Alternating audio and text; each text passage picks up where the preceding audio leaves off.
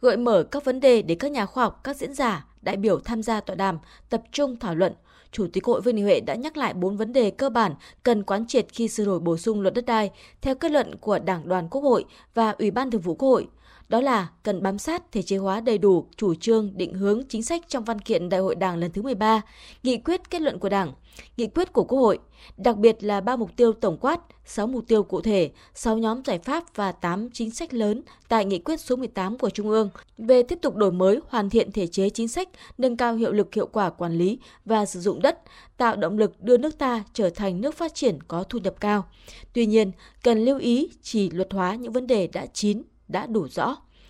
Chủ tịch Hội Vương Đình Huệ nêu 4 nhóm vấn đề cần cho ý kiến, đó là quyền, nghĩa vụ và trách nhiệm của các chủ thể trong quan hệ pháp luật, cơ chế kiểm soát quyền lực trong lĩnh vực đất đai. Đất đai là tài sản đặc biệt có giá trị và ý nghĩa lớn trong phát triển kinh tế xã hội và mọi mặt của đời xã hội. Và đây cũng là một trong những lĩnh vực có nguy cơ tham nhũng cao và nghiêm trọng nhất. Hiện nay tổng kết là khoảng 70% khiếu nại tố cáo là có liên quan đến đất đai, nhất là các vụ việc mà nghiêm trọng kéo dài. Do vậy, khi thiết kế các quy định của luật đất đai phải đảm bảo nguyên tắc phân công rành mạch, phối hợp chặt chẽ, kiểm soát khoa học hiệu quả giữa các cơ quan chủ thể có trách nhiệm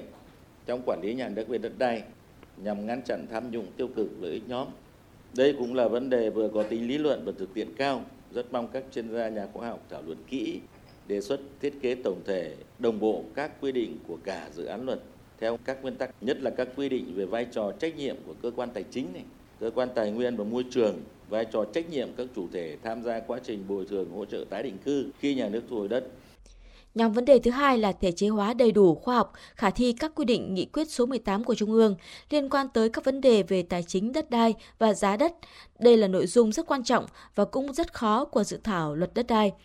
Về quy hoạch, kế hoạch sử dụng đất, Chủ tịch Hội đề nghị các nhà khoa học, diễn giả, đại biểu thảo luận làm rõ hơn tính thống nhất, đồng bộ giữa quy hoạch, kế hoạch sử dụng đất trong luật đất đai với luật quy hoạch, làm rõ hơn về nguyên tắc lập quy hoạch, kế hoạch sử dụng đất, về tính chất, vai trò của quy hoạch, kế hoạch sử dụng đất quốc gia, v.v.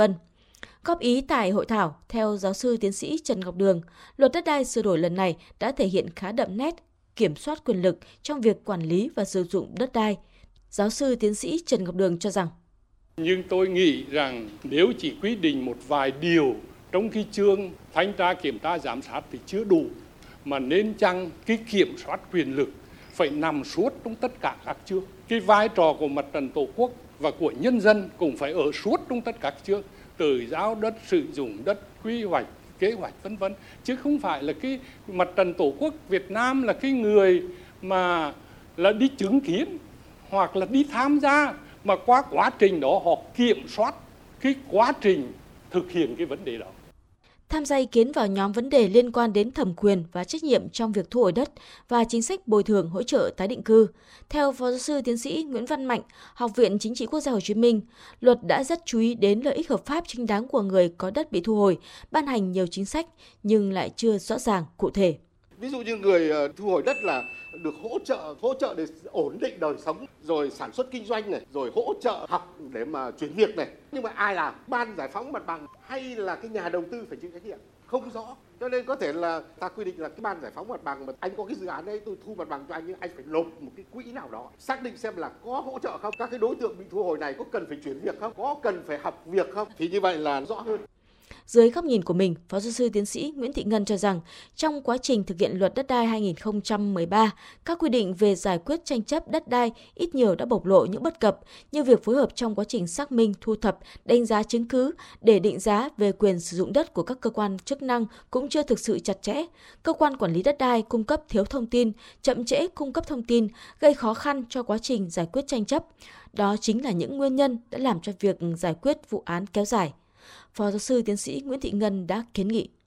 Thứ nhất là cơ quan quản lý đất đai cần phải nâng cao năng lực quản lý nhà nước về đất đai, sớm hoàn thiện việc cung cấp chứng nhận đảm bảo phản ánh đúng thực tế thửa đất. Thứ hai là nhà nước cần đưa ra những biện pháp xử phạt, chế tài xử phạt cụ thể rõ ràng đối với những hành vi vi phạm quản lý đất đai, có chế tài chặt chẽ cụ thể mà nhà nước đưa ra, tránh những trường hợp rủi ro xâm phạm đến quyền lợi ích hợp pháp của cá nhân, của hộ gia đình và các tổ chức liên quan. Vấn đề thứ ba là quy định chặt chẽ thẩm quyền, trách nhiệm quản lý của các công ty được thuê đất và giao rừng, xây dựng cơ chế giám sát kịp thời, phản biện, vấn đề xử lý kịp thời, chấm dứt tình trạng tranh chấp kéo dài và lúng túng trong biện pháp xử lý. Góp ý và việc định giá đất, giáo sư Vũ Văn Phúc, giảng viên cao cấp Học viện Chính trị Quốc gia Hồ Chí Minh, nguyên tổng biên tập tạp chí Cộng sản đã có 4 vấn đề cần góp ý, trong đó nhấn mạnh đến phương pháp định giá đất. Việc định giá quyền sử dụng đất phải theo cơ chế thị trường. Trước hết phải tuân thủ sự đồng thuận giữa hai bên, bên bán và bên giao. Đồng thuận trên cơ sở cân bằng lợi ích giữa hai bên. Mà muốn cân bằng lợi ích hai bên thì phải thực hiện theo hai nguyên tắc. Nguyên tắc thứ nhất là thỏa thuận dân chủ. Và thứ hai là phải cung cấp thông tin đầy đủ. Và trách nhiệm của nhà nước với tư cách là được nhân dân ủy quyền quản lý và thống nhất sử dụng đất đai đấy. Thì theo chúng tôi là nhà nước phải trên cái giá này đấy, phải phân chia lợi ích từ đất, tức là từ quyền sử dụng đất cho công dân và nhà đầu tư theo nguyên tắc thị trường, tức là thỏa thuận dân chủ. Và theo nguyên tắc công bằng giữa các công dân, tức là giữa những người đang có quyền sử dụng đất với lại nhà nước thu hồi và giữa những người đang có quyền sử dụng đất với lại nhà đầu tư sắp nhận đất. Anh mới giải quyết hài hòa cái đó thôi. Giám đốc Học viện Chính trị Quốc gia Hồ Chí Minh, Chủ tịch Hội đồng Lý luận Trung ương Nguyễn Xuân Thắng cho biết, 14 ý kiến phát biểu cũng như các tham luận gửi đến tọa đàm đã thể hiện ý kiến tâm huyết, rất trách nhiệm sâu sắc. Trên cơ sở gợi ý mang tính nguyên tắc của Chủ tịch Hội Vương Đình Huệ, nhiều ý kiến phát biểu tại cuộc tọa đàm rất xác đáng, bám sát và đồng thời mở rộng ra những vấn đề căn cốt nhất. Việc xây dựng luật lần này làm sao nó phải rõ và viết cho dân đọc, để cho người dân ấy khi mà thực hiện những cái này là người ta thấy nó dễ hiểu, dễ làm, dễ thực hiện, dễ kiểm tra, dễ giám sát để mà phát huy được quyền làm chủ của nhân dân. Chắc chắn là giảm thiểu được những cái tranh chấp này, khiếu kiện này. Đây là vấn đề nhức nhối lắm. Mà cũng để cho các cơ quan nhà nước rõ làm ấy thì nó không sai phạm. Chứ không vận dụng kiểu gì cũng đúng thì lại không được. Theo Giám đốc Học viện Chính trị Quốc gia Hồ Chí Minh, Chủ tịch Hội đồng Lý luận Trung ương Nguyễn Xuân Thắng, trên cơ sở cuộc tọa đàm hôm nay, Học viện Quốc gia Hồ Chí Minh sẽ xây dựng báo cáo tổng hợp tiếp thu, chọn lọc tối đa các ý kiến để gửi cho ban soạn thảo và cơ quan thẩm tra của Quốc hội.